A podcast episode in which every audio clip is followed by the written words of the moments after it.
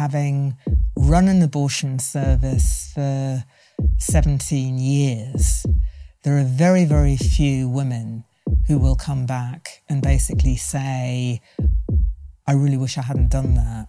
The number of women who contact us and say, thank you for enabling me to put my life back on track is huge.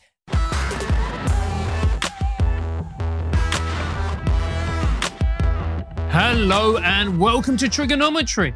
I'm Francis Foster. I'm Konstantin Kisin. And this is a show for you if you want honest conversations with fascinating people. Our brilliant guest today is the former chief executive of the British Pregnancy Advisory Service, Ann Furedi. The problem we have with this episode is we lost the footage we had from the main camera. We've already fired our producer for the 100th time. Hasn't helped. So in this episode, everything is as normal. The only thing is you won't see us front on, which I'm sure will be a relief. Ann Furedi, welcome to Trigonometry. Thank you very much for having me. It's great to have you on. You know that we interviewed Dr. Callum Miller recently, who has a very different position to you on abortion. I think it's fair to say. I think it's fair to say he does. And we had a long discussion where we were kind of probing some of his arguments. And at the end of it, in fact, at the beginning, I said, this is our first foray into this. We're going to get someone on who has a different view. And at the end of it, he actually said, well, I can recommend you some people who disagree with me vehemently, but who are very good. And you were right at the top of that list. So welcome to the show. Thank you very much indeed. Great to have you on. Tell everybody, who are you? How are you? Where you are? What has been your journey through life that leads you to be sitting here talking to us? Oh, my God. Right. So this is going to be a very short account of who I am and where I am. So I'm actually a journalist way back in the day who got very interested in women's reproductive health through doing medical writing. Ended up working for the Family Planning Association, running their press office, doing parliamentary advocacy work around abortion right the way back in the early 90s. It's probably about before you guys were born, when actually abortion was... She's very charitable. Yeah, she is. No, but, you know, abortion was way more controversial than it is now. Yeah. And at that time, the campaigning was... largely about, a lot of it was about funding in the NHS, because about half of women had to pay for their own procedure because it wasn't really seen as something that women should be able to get on the NHS. And I went from there to running what was ended up being the largest abortion provider in Britain, with a good advocacy department to make sure that politicians and the public understood why women needed abortions. And I always used to describe it as the best job in the world, but I always decided that I would finish work when I got to 60. So I'm now focusing on writing. I've gone back and studied philosophy at university. I'm doing a lot of dog walking and some talking to guys like you. Yeah. So. Well, it's a pleasure to have you on. So let's get straight into it. I pushed back on Callum quite a bit, but I also agreed with quite a lot of what he said, I think. Callum's main argument from memory was essentially that our job as people is to protect the most vulnerable people in society, and unborn children are that. That is a life, and taking it is immoral and wrong. What say you to that? Well, funnily enough, there are a lot of areas that Callum and I would agree on. And I do think that abortion is taking a life of sorts. But the one thing that I think is profoundly immoral is forcing a woman to carry a pregnancy and have a child when she really does not want to do that. And I also think it's profoundly immoral to force a woman to have an abortion if she wants to have a child. And I think that these are the whole thing about how you deal with your pregnancy and what kind of family you have is something that is deeply, it's a deeply intimate moral consideration that should be made by the person who is going to live the life of responsibility for it. And you can have an opinion on it, I can have an opinion on it, Callum can have an opinion on it.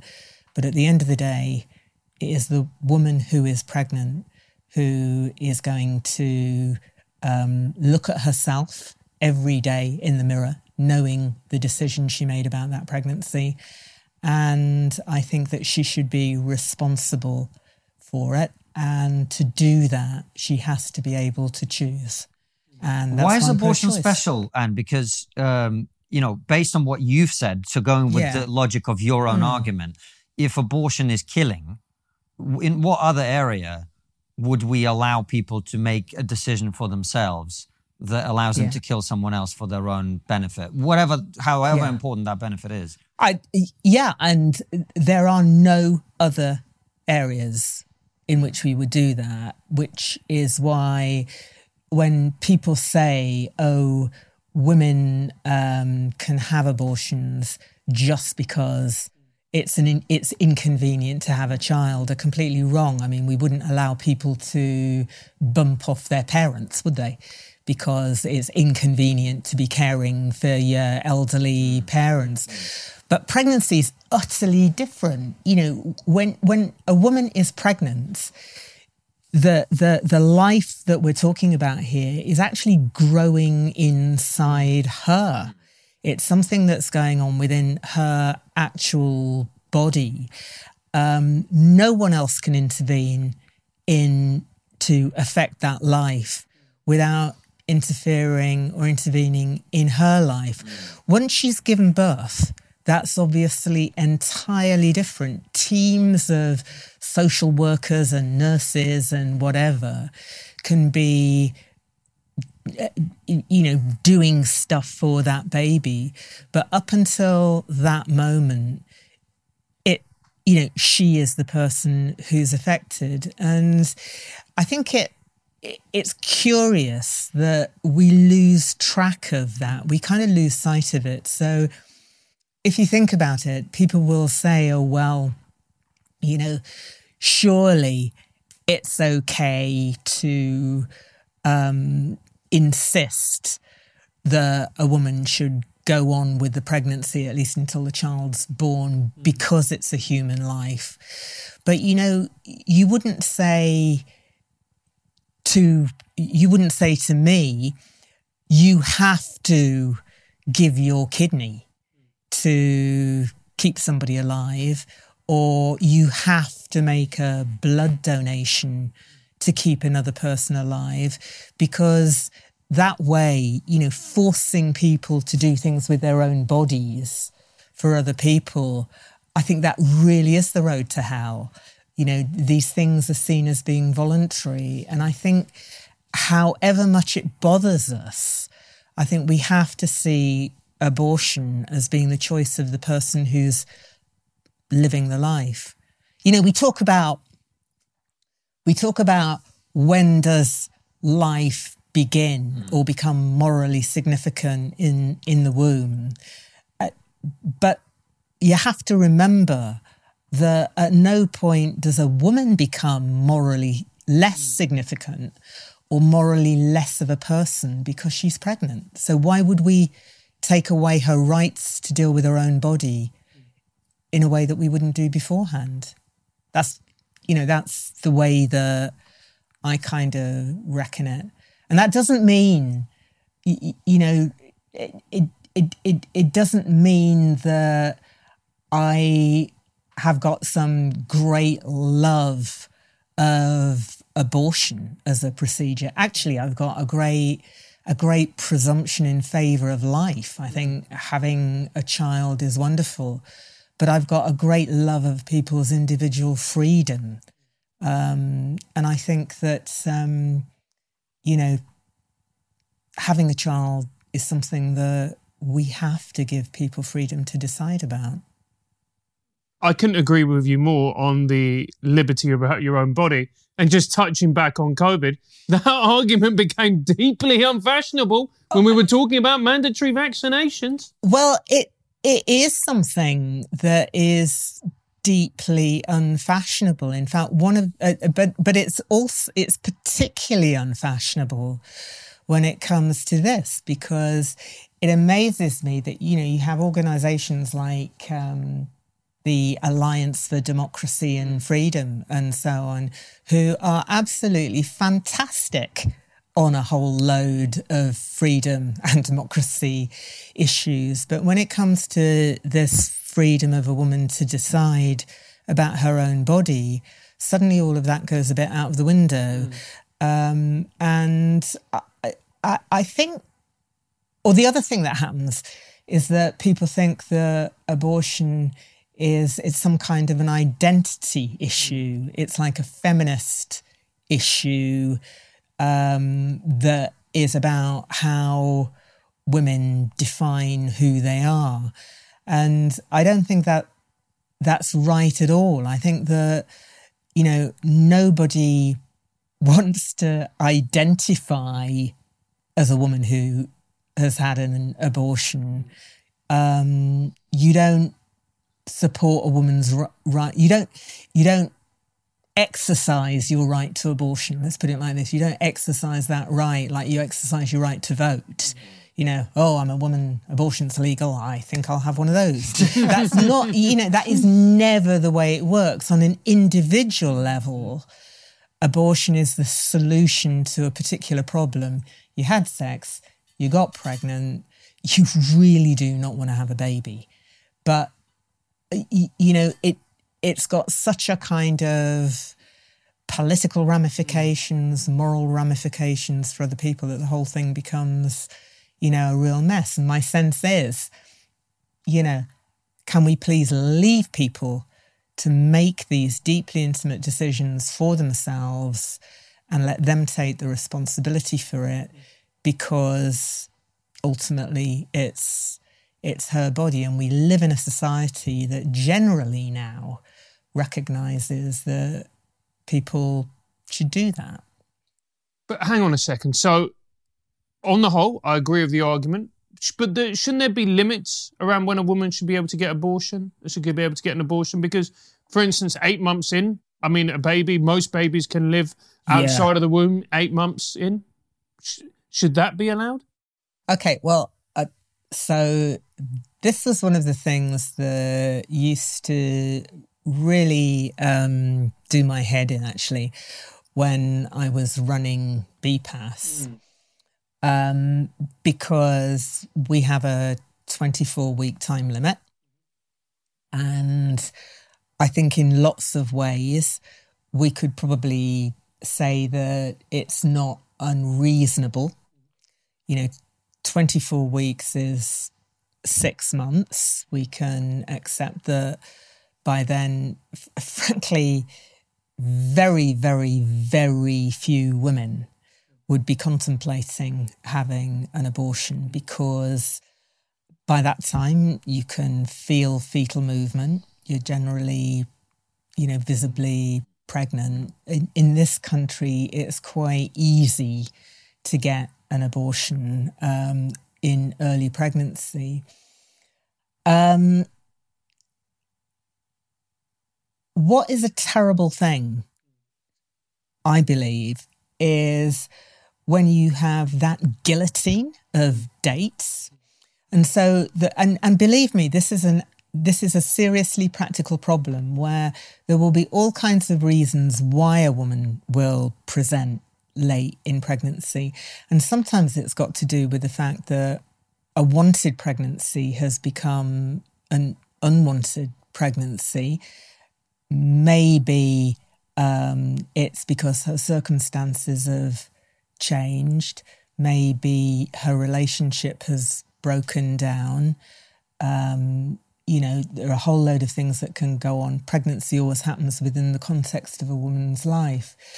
But it seems to me utterly insane that an abortion that is perfectly legal on the Thursday when she is 23 weeks and 6 days pregnant is utterly illegal on the Friday. So say the doctor's sick.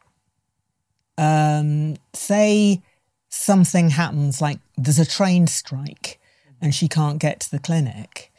If you've got that absolute guillotine of a time limit, it's not like, it's not like a speeding limit where, you can go a little bit beyond it. It's literally the case that 1 minute past midnight, a pregnancy that was legal now isn't. And that to me is mind-numbingly stupid. And it's very harsh for women who are on that cusp. And then when it comes to the very late abortions, those ones that I think make everybody draw in a deep breath. You know, it's when you hear of women, and this can really only happen for severe fetal anomaly, and you hear of these very, very late cases. And typically that will have been a managed situation between a woman and her doctor. And very often those very late ones are when the baby would be born with some absolutely crippling anomaly that means that it couldn't be kept alive after birth. And the woman has said to her medical team that she really wants to carry the pregnancy as long as possible, out of love for that unborn child. So it's not someone deciding, you know what, I actually don't feel like. Yeah, sure. But can we explore a few more arguments from that I found persuasive with Callum? So it's interesting that we agree that it's killing, and so we can maybe come back to that part of the conversation. But the other thing that he explained was that quite often, and look, my wife is currently 8 months pregnant. Yes. Right? Okay. So you know exactly what it's like then to be eight months pregnant. Yeah. And one of the things... not exactly. Well, no, not exactly. No, I know exactly what she's going through. Even if you tell me you're a pregnant woman, I'm not going to believe you on that one. Right, exactly. Well, you're very transphobic. But look, so one of the things that I've observed is that, and my wife would tell you this herself, is that she's gone through various stages, not only physically, but also emotionally and mentally and psychologically. And sometimes she's very, very calm, and other times she's a bit more emotional and a bit all over the place. And this is the process that you go through. And one of the points that Callum made when we interviewed him was that if you look at the statistics of how women feel if they've had an abortion versus carrying the baby, even if they were forced to carry the baby through, is that the statistics show, Callum says, that actually the outcomes are more positive for women who carry the baby through than the women who have an abortion, right? Yeah. So my point being that we don't always necessarily know what the right decision is in advance, but the evidence does seem to show that women seem to benefit. They're more likely to these are terrible words. I'm getting myself into awful trouble here. Because it's a really difficult argument. The outcomes are better, statistically speaking, for women who carry the pregnancy through, even if they didn't want to, versus the women who have an abortion. That's what he argues. Yeah, but where do you get? I mean, that is a kind of a, I think personally, a slightly wacky way of looking at it, because once you get into these studies of better outcomes, you end up going all over the place. So, I can tell you that the outcomes of pregnancies that are conceived to women in their early 20s are better than the outcomes of pregnancies that are conceived by women later ages and so on. We wouldn't go around saying, it's a really good idea for everybody to be getting pregnant when they're in their early 20s, and we shouldn't be letting them get pregnant in later years because the outcomes are better. That really is the road to a very eugenic society where you're basically organising people's behaviour on the thing of outcomes. And the problem is that these studies, it's very difficult to get comparable groups. And I think that it ultimately comes down to allowing people to make the decision that they think is the right decision for them at the time, even though sometimes we might look back and we might think that we would have made a different decision with hindsight. I mean, we do that with all kinds of things that we do in our lives. We do that with the people we marry or have children with and so on. Seemed like a good idea at the time. Not very sure it's the right thing to do. Looking back, Frank. I would have done it. Looking back on it. Frank's my husband, by the way. It's like looking back on things. Yeah. We're not immune to it. Now, what I can say as a former abortion provider is that, and I know that people who are very against abortion tend to demonize us and don't entirely believe us when we say this. But the last thing that you want is to end a pregnancy and for someone to regret it. You really do not want that to happen. So there's a massive amount of work that goes on to ensure that women, particularly with these later procedures, are really in a space where they have considered all of the various options and they're not making a snap decision on it. Because you do not want to be the doctor who is being hauled up in front of the GMC and accused of not properly ensuring that women have consented and been counselled and so on. And more to the point, you're a decent human being and you don't want someone to be in a situation like that. So I think that, what I would say to Callum is you can't live people's lives for them. You have to treat women like the adults they are.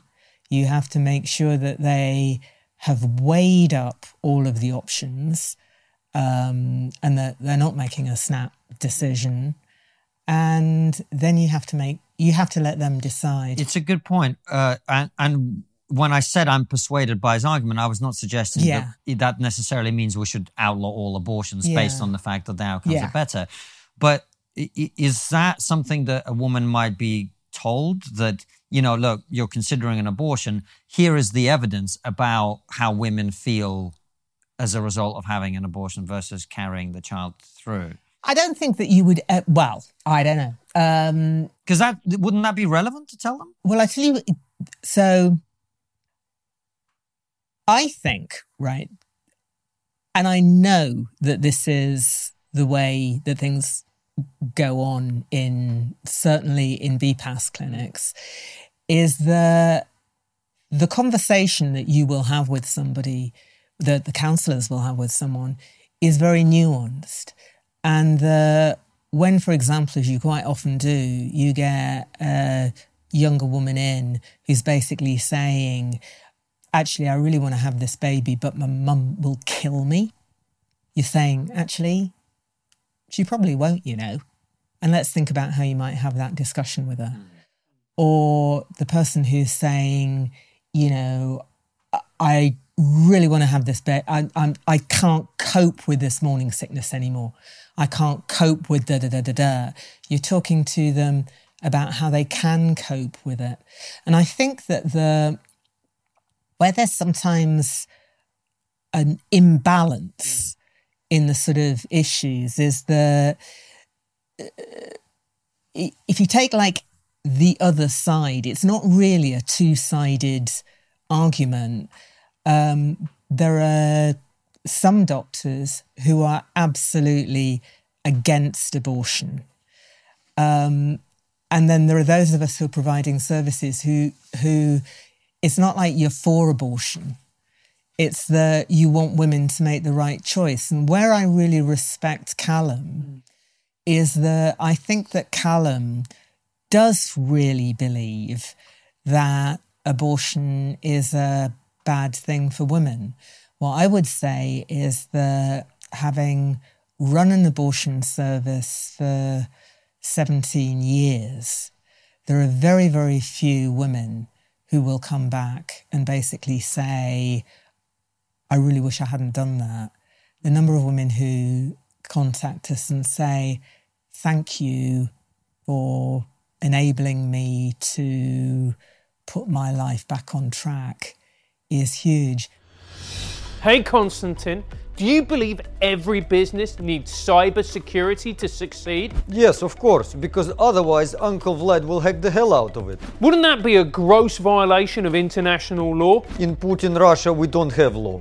Well, if you don't live in Russia, then PocketSIEM is the company for you. If you have a business that needs protecting from the unscrupulous elements of the internet, then make sure to check them out. Unscrupulous elements? That is no way to talk about my family. PocketSIEM also provides free resources if you follow them on Twitter and LinkedIn. And if you want to keep costs manageable, you can also pay for their services on credit. PocketSIEM is the best and most cost-effective cyber defense company in the world. I tried hacking them and all I got was international sanctions. If you want to protect your company at a reasonable price, then go to pocketseam.co.uk.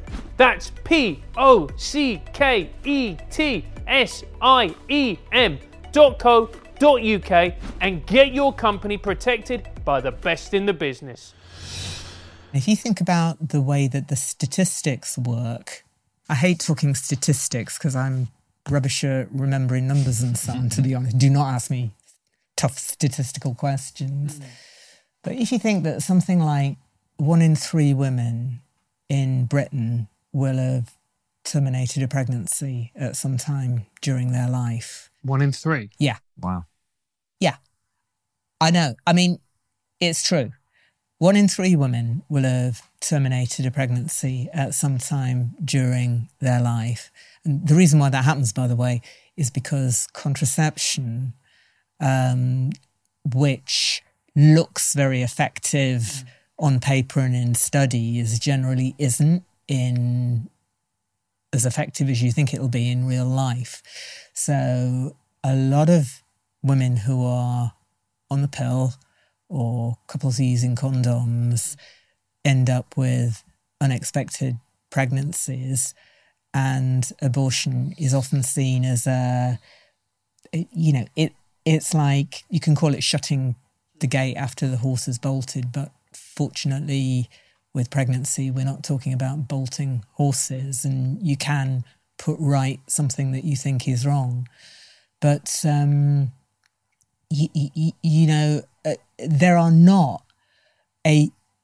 it is not the case that there are hundreds of thousands of women who are mentally damaged as a result of making that decision. I think some women may regret it, as we regret a whole load of things, but mainly it's something that people can put aside and then go on and have children at a time that they wanted. 50, half of the women who come to BPAS are already mothers. They've already had children. Many of the other women that we see will go on and have children. It's just at that time, it's a problem. Do you think that we trivialise the issue of abortion, Anne? I think it's bandied around. I think that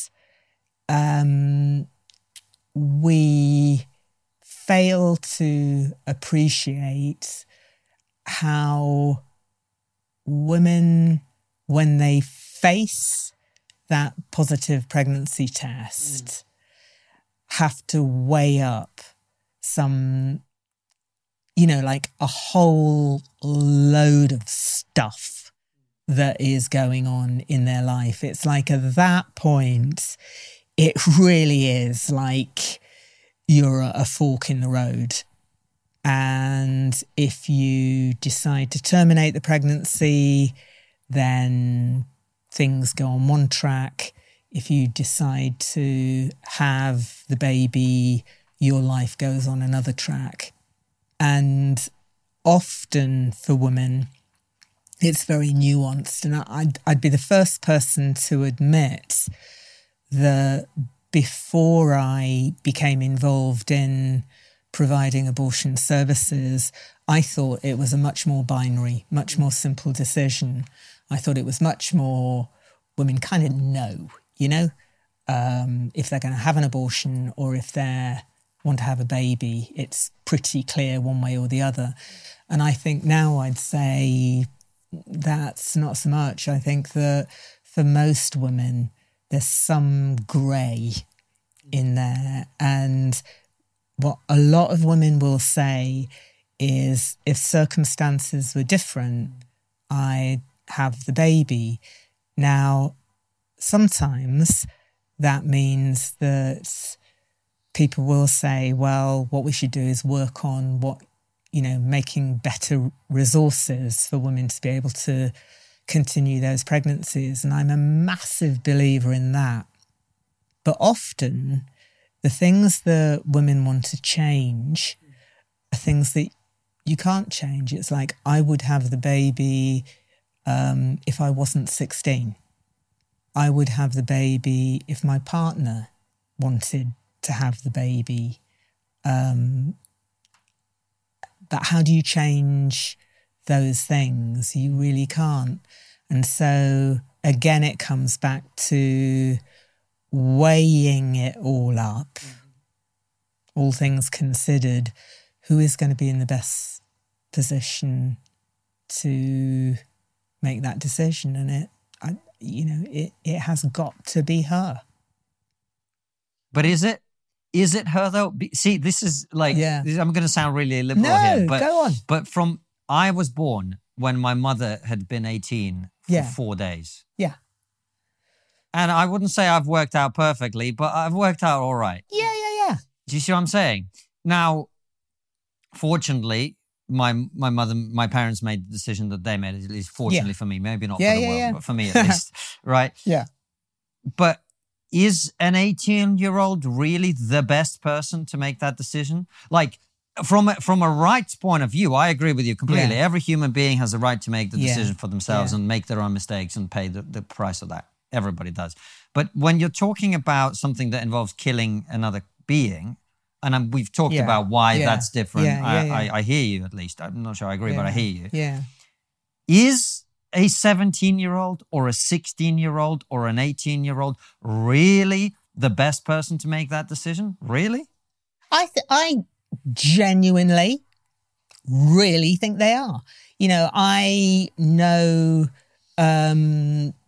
you know, I've got a good friend who is a very young mum. And the dad is very young as well. They're both under 18. And right, but we don't let them vote. We don't let them drink. And yet they can kill another being? Is that what you're telling me? Or put it another way, right? She was able to decide what she felt was going to be the best thing both for her and for a child that she would give birth to. And she decided with, you know, her boyfriend and with very supportive parents that that was the best thing. Now, as it happens, I think that we've seen a massive hostility to young mothers and to teenage pregnancy over the last 20 years that I've been working in the field. You know, I think, you know, there has been, well, I mean, it was really under the Blair government where they started this big thing about reducing the rate of teenage pregnancy. And it was a little bit like, it was really bad to get pregnant as a teenager, but having a baby as a teenager was even worse than having an abortion. And I'm not sure that that's true for a lot of young girls. There are some of these young girls who are perfectly capable, as indeed there are lots of 30-year-old women who are disastrous mothers. It's not, you know, it's not a very age-related thing.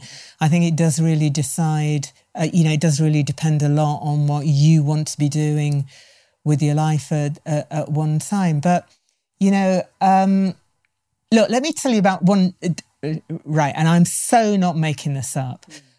When I was at BPAS, one of the things that was great about the job was that you'd go and you'd see one of the clinics, and I used to hang out in the waiting room of the clinic, because that's a really good place to find out where things are going on.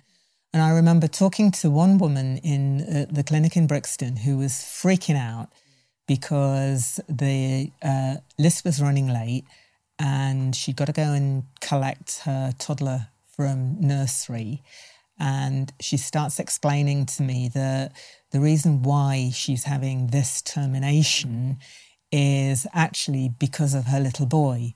And the situation is that she'd split up with her little boy's dad. She's got a really good relationship with her little boy's dad, and the little boy, and this is the crucial thing, the little boy has got a really good relationship with his dad. She's now pregnant by a new boyfriend who she thinks is great fun for her, but she says, unlike her little boy's dad, who is a brilliant dad, she thinks this guy would be a disastrous father. And she knows that if she has this baby, it's going to severely disrupt the relationship that her existing child has got, because it's just going to throw the whole thing out of kilter. And she said to me, and I, you know, there are some things that just stick in your mind. And she's saying, I actually told my current boyfriend, if he moved to Australia, I'd probably have this baby, but he's not going to move to Australia, and I can't have him in my life and my little boy's life on an ongoing basis in the way that it would be if I had his baby. Those, I mean, talk about the wisdom of Solomon to make these decisions. Those are the kind of tangles that women's lives are like. It's complex, it's difficult.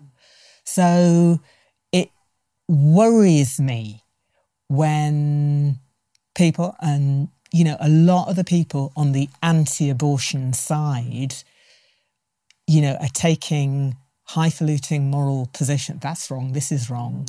You know, sometimes it takes the wisdom of Solomon to make these decisions. Somebody's got to make it. The woman's pregnant. She's either going to have a baby or she isn't. That is very binary. So who decides? You have to let her make the decision. Francis, before you jump in, can I make one judgy comment?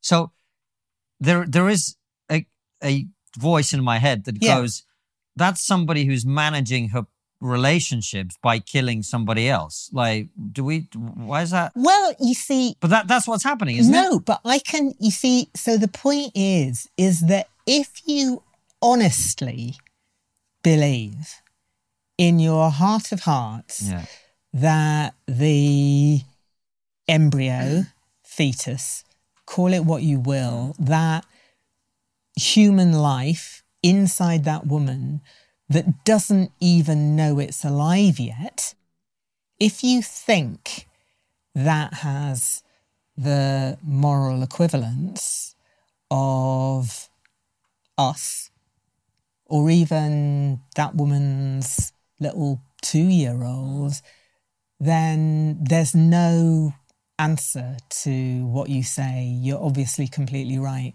And there are some people who genuinely believe like that. But I actually think that most of us really don't think that. And the way that I look at it is... and I've thought about this. I actually struggled with infertility for a really long time. And there was a time when Frank and I were told that we would never have a child and had kind of come to terms with that. And then my son Jacob, who you know, kind of is conceived, and it was absolutely wonderful. And I value life in the womb. It disturbs me when people say, "Oh, it's just like cancer or something like," you know, it's not, you know, it isn't really human life. It's obviously human life, and I value it hugely. But I don't give it as much value as, say, that lady, that lass I was just talking about. There's her, and there's her son, and there's the existing people in their lives who are trying to manage stuff. So I give it huge value, but not as much value as that. Do you think the reason that the statistic you quoted, 1 in 3 women has an abortion, is because of the type of society that we live in now, where sex is seen as a commodity? It's seen as, you know, something that you can do. No strings attached. There's going to be no consequences from it. The fact that you spoke to me, or you spoke to us rather, about contraceptions, that is not as effective as we've been led to believe, that there's something else that I want to explore. Yeah. Do you think that is a result of all of these things? So what I think is going on at the moment is whether you think it's right or whether you think it's wrong, sex in our minds is not linked to reproduction. You don't think when, I'm making no assumptions about, well, you clearly said you've... I have had sex once, yes. You have had sex with a woman. Yes. Right, okay. Even with the woman that you are with on an ongoing basis, you do not expect every time you have sex that it's going to result in a child. We have learnt to separate that. And I think that for most people, it's even more separate than that. They simply don't expect. They expect to be able to prevent pregnancy. And I think most people, men as well as women, would rather prevent pregnancy. But when pregnancy happens, they haven't wanted it, they expect to be able to put that situation right. And I think abortion is seen as a backstop. And I think that's just the way it is. And that's very different to the way that things were even when, you know, I was young and growing up, when, you know, I remember going on the pill when I was a teenager and being terrified of the prospect of getting pregnant, absolutely petrified of it. And I think that's not the way that young people see things now. Whether it's right, whether it's wrong, it is. And we have to cope with that. And so I don't think that abortion is particularly the problem. I think it's a solution to a number of various different problems the women face. And what's the man's role in all of this, Anne? Because I remember a former partner I was with, we had a discussion what would happen if we had a child, and because we weren't in a position to raise it. And she was like, well, I just have an abortion. And I remember thinking, well, obviously that I'm for abortion, but I was thinking, do I not have a say in this? You know, it's I mean, it's my child as well. At what point... Did you see? Yeah, and I know there'll be people out there going, "You're a man." But it's important. I think it. You know, it is important, or at least put it like this: it's not unimportant. And I think that most men, you know, are deeply interested in whether or not they father a child. But at the end of the day, when it comes down to making a hard decision, as I said right at the beginning of this discussion, it is a woman's body, and I don't think that a man can decide about that. So I don't think that a man should ever, actually legally they're not in a position to ever say whether a woman can or can't have an abortion, regardless of their relationship to the pregnancy. And I think legally that's right. But do you know something? When women come into an abortion clinic, Usually the guy's there as well. I mean, they really are. It's usually a decision that they've made together because they're usually in a sexual relationship, you know. And the women who come in on their own or who haven't discussed it with the guy are the ones who are not in a relationship with the guy. So, yeah, you know, I think, you know, men matter in this, but they can't have the deciding vote. And do you pregnancy is not an equal situation. No, it's not. You know, as my granny would say, a man can always put his hat on and walk away. The woman is literally carrying the consequences. And let's talk about contraception a bit, because you touched on that. And that is something that I've never heard and certainly doesn't get told to me by all the adverts, et cetera, et cetera, et cetera. So let's explore that. Well, you know, so think about it like this. About half of the women that are seen at BPAS, half of them, say that they're using a method of contraception at the time that they conceived. Now, you might just say, oh, well, they probably would, wouldn't they? And when it comes to condom use, you know, I think it probably is the case that a fair amount of condom failure is failure to get it out of the packet and onto the right body part when you're having sex.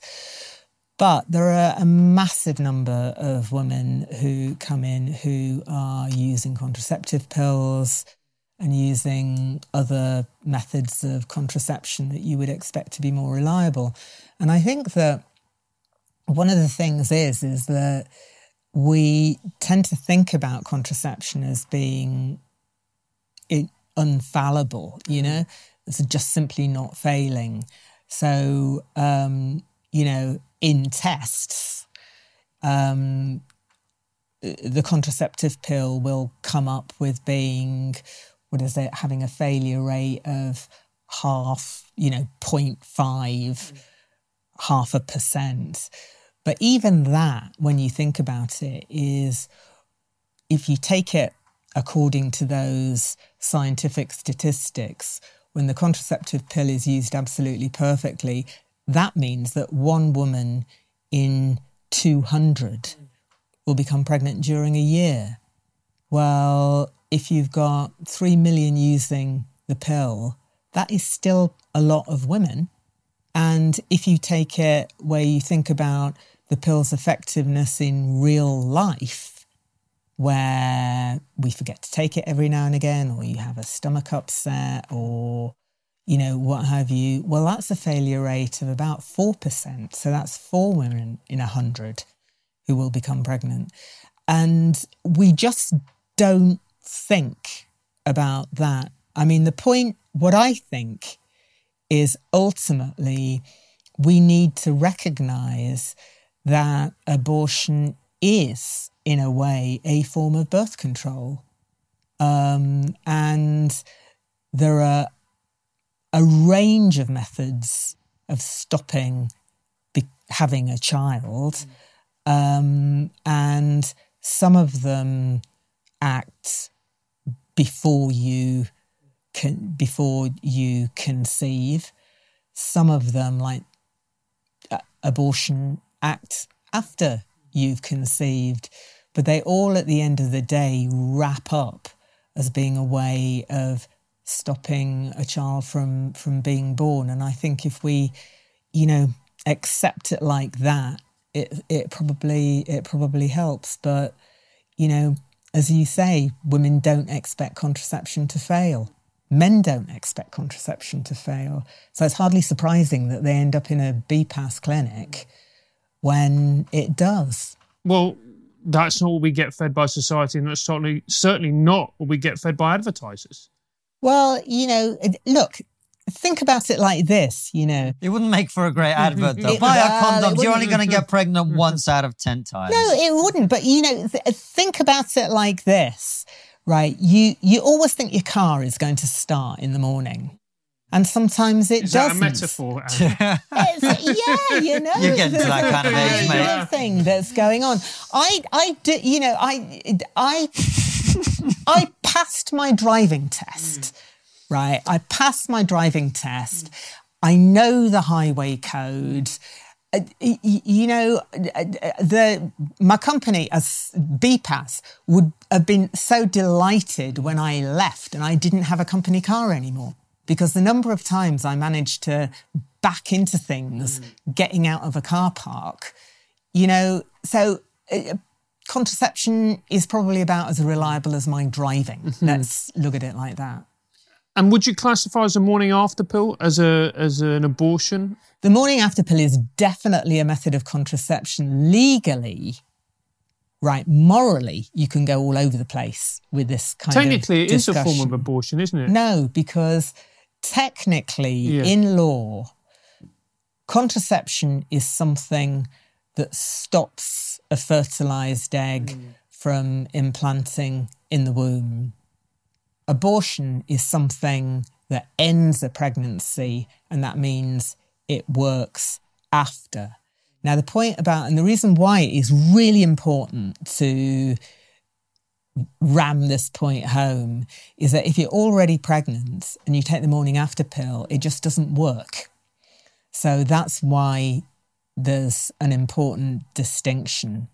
Although there are some people who say, well, hang on a minute here, and I don't know what Callum Miller's views were on this or whether you talked about it, but they'll say, well, you know, there's a period of time when an egg has been fertilised but it hasn't implanted in the womb yet, and the morning after pill might interfere with that. So if you are really concerned about that, then you might not want to use it.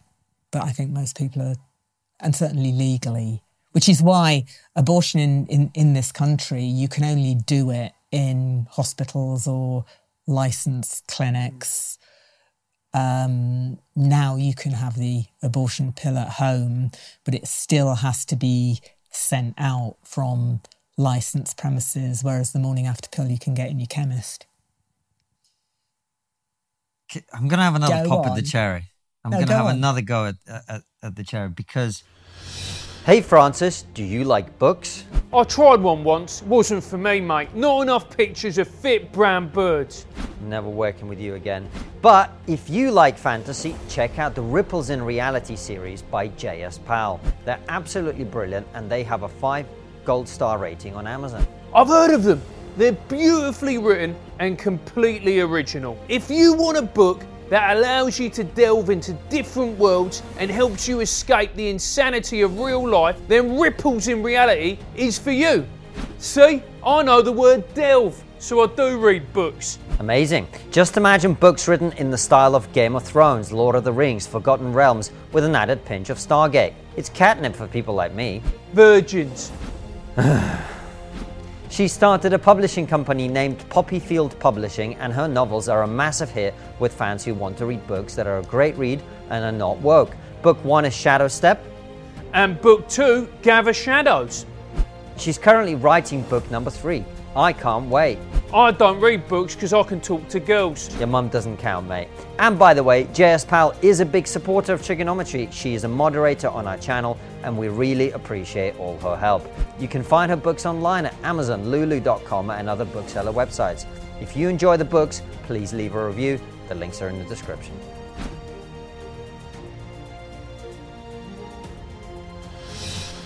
I'm going to have another go at the chair because...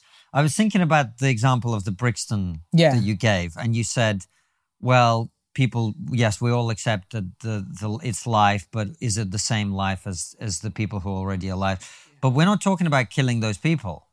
We're talking about inconveniencing them or causing some kind of difficulty in their lives or a reduction in their quality of life or their standards of living or problems with their boyfriend or whatever. But if we accept that it's a form of life, I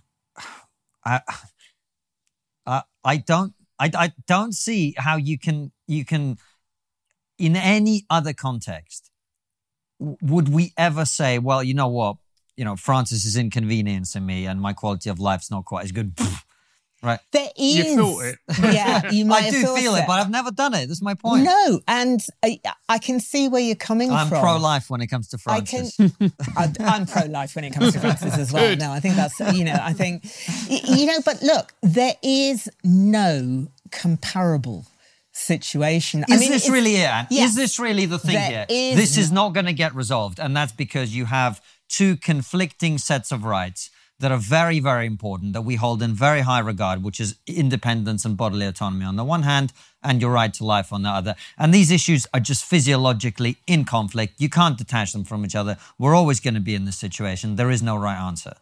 I think that it is actually like that. There is no halfway house on it. But I think what is an interesting thing here is that, and I don't want to introduce a huge amount of marital discord into your relationship or whatever. But I think that when you say, oh, it's just a matter of inconvenience or it's just a matter of, and it's just and all of this weighed up, you might want to talk to someone, to a woman who is 8 months pregnant about what it means to be pregnant, what pregnancy means, what giving birth to a child means, and all of the stuff that goes with it, physically and emotionally, and think about how reasonable it is to say to somebody who absolutely does not want that to happen to her, to go through that. Hold on, but that isn't what we're talking about. We're talking about the example you gave of the woman in Brixton who would quite happily have had the baby if her boyfriend was in another country. So we're not talking about someone who doesn't want to have the baby. We're talking about someone who doesn't want to have the baby because it inconveniences them in terms of their relationships with the other people in their life. Oh, no. I think what I was hearing from that story, and again, I think it comes down to what goes on with this, is that what I heard listening to her was that she has a son who has a very important relationship with his father, which would be blown apart if another man is introduced into the mix, being the father of another child that is introduced into the family. And you're right, it's not the destruction of the physicality of life. It's not the stopping of a beating heart. But what she was anticipating was the end of life as we know it. It's not an inconvenience. It's not a just things being a bit disrupted. It's the end of her family situation. And that is very often what you hear from women is, I cannot cope with having this child. And they'll often refer to, what other people will call a fetus or an embryo. I cannot have this baby and hold my existing family together. And I think that it's all about context and it's all about who decides and, how you do it. I mean, if you want to... Let me give you another quick example. Go on. May I? I have a friend who was raped. Yeah. And she had the child. Yeah. And that massively radicalized her into a pro-life position. Yeah. And she says, it's not the child's fault. It absolutely isn't. It's not the child's fault. It's nothing to... So... Even if this happened to me and it was awful and all of that, it's not the child's fault. Yeah.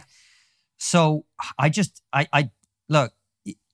am the last person that wants to tell women what to do with their body. But with that argument, I'm just being honest with you about my instinctive reaction. Yes, it's important for her little boy to have the relationship with his dad, right? But the fact that she is pregnant by someone else is not the fault of the baby that she's carrying. And the fact that relationship with her former partner may be badly affected and the child that she already has may be badly. It's not the fault of the baby that she's carrying. And yet that baby is the one that is paying the price for what, let's be honest, without being judgmental, are her decisions. Yeah, but the thing is that somebody, right? Somebody has to make that moral decision and live with it. Mm-hmm. Mm. And I think that, you know, what I'm saying is that I can understand that you or and a whole number of other people might see that that baby inside her that does not even know that it's alive as having a value that should disrupt those lives. And that's okay. I understand where people come from on that. Do you know, as I said to you, I've and BPAS now actually is running an assisted conception service for women who can't become pregnant because it is a thoroughly pro-choice organisation. I do not know whether I would ever have been able to face having an abortion myself because I went through a very long period of time when I desperately wanted to be pregnant and I desperately wanted to have a baby and I felt that I couldn't do that. Now, even now, you know, I have what great contemporary philosopher Ronald Dworkin describes as being a sense of cosmic awe when I look at an embryo. It is awesome, literally. And to think of ending that and cutting it off seems incredibly profound. But, you know, I'm not going to live with the consequences of that. She is. And that's why I think we all look at these things differently. And that's why, you know, the case that I'm really trying to make when I'm writing is these things are nuanced. And they're difficult. And there are arguments that you can put for and against, and we can discuss it philosophically. But somebody's making a decision. And I have seen women in BPAS clinics who've said, I never thought I would bring myself to have an abortion. I've had women who have protested outside abortion clinics who, when they have faced that line on the pregnancy test, have suddenly realised that this was not going to work for them. At the same time, I've had women who have been absolutely 100% pro-choice, 100%. They've been on the marches, they've bought the T-shirt, they've got the sticker, and yet when they've become pregnant, they found that they felt an overwhelming sense of nurturing for that child. And I think in these circumstances, when things are this kind of personal, the best thing that we can do is to accept that there's lots of philosophy going on. And, you know, people looking at the podcast want to, you know, read a copy of the book. There's a lot of it in there. There's a woman called Judith Jarvis Thomson. We talk about, you know, kind of comparable situations. She did this thing that philosophers do of constructing this mind experiment of a violinist who wakes up and somebody's attached him to another person, like with an artificial umbilical cord, and is basically saying, look, you just have to put up with them for, oh, it's a violinist who's been attached to somebody who you just have to, you know, put up with them for 9 months, but you really need to do this because they're a world-famous violinist and they'll die if you don't put up with this inconvenience. And of course, you would never let it happen. And she says, and that's a born person who's a famous violinist. It's not even, you can't even make the argument that it has no sense of itself yet. So you can do all the philosophy, you can do all of the science, but at the end of the day, it's down to a person to make a decision about something that's going on in their life. And I think we have to have a load of these arguments, but ultimately they have to make the decision. Do you have sympathy for the pro-life side of the argument and pro-life people? Because frequently in this country, they're mischaracterised. They're seen as being bigoted, hating women. We all know the slurs that get thrown at them. Do you know what? I think at the moment there is a profound intolerance of the questioning of the moral issues and the legal issues around abortion. And I think that one of the things that troubles me is that abortion is now regarded as a medical procedure that you just kind of can't take anything other than a kind of almost public health benefit view on. And I think it does miss out the fact that there are a lot of moral issues that are around and that we should constantly be talking about and debating. And I made the point earlier, I know when I was talking to you, that I think that we have to regard it as a method of birth control. Mm. And I think in a society that wants to allow people full control over who they have a child with and when they have a baby. Abortion needs to be seen as a method of contraception. But I don't think we should ever forget the points that you're raising about that there is something that seems to be fundamentally morally different about ending a life to not starting a life. And I think we have to keep that question debated and thought about, because I actually, I think women think about it. I think, and women will say, I'll have an abortion if I can have it using that pill and within the first couple of months, but I wouldn't have an abortion after that. So women are thinking about it. We don't lose anything by accepting that. And the demonisation of people who seek to question it is utterly wrong. And one of the things that I really have tried to do when I was writing this book was to think about the discussions that I've had with people who are against abortion in principle, and try and think about how I deal with those arguments. And,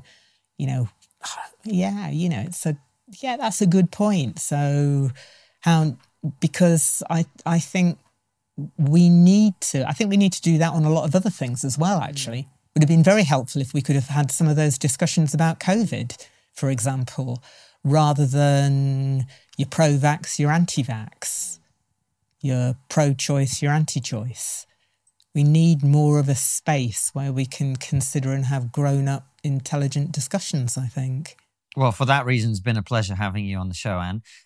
Before we ask our questions for our supporters, for our local supporters that they've already asked, and we'll wrap up the interview, we've always got one final question for you, which is, what's the one thing we're not talking about as a society that you think we should be? I think what we're not talking about is the M word, the moral word, the whether something is right or whether it's wrong. And I think today being non-judgmental is somehow valorized as a value that we should all accord with. and it's seen to be a very bad thing indeed, ironically, to make judgments about things. And I think we really need to find a way of framing what we think is right and what we think is wrong without the reference to perhaps the old Christian ideals that used to hold things together. And I say that's one of the things that I really want to tackle. And loads of people said to me, don't call it the moral case. Call it ethics. Call it something else. And I think we just have to face up to the fact that as people, we need a moral code. And my moral code here is not a judgmental one. I'm saying it's absolutely right that people should be able to decide on matters of conscience for themselves and on matters of their own bodily integrity for themselves. That's what autonomy is about, and that's what I stand for. That is a fantastic place to end the interview. And if people want to find you online, where is the best place to do that? Other than buying The Moral Case for Abortion, if they want to follow some of these arguments. They want to do that, look me up on Twitter. Mm-hmm. I tweet in my own name. Yep. That's probably the best place for them to find me. Why is it that a woman is allowed to forgo the responsibilities of being a mother, either by adopting or aborting, but a man cannot do the same?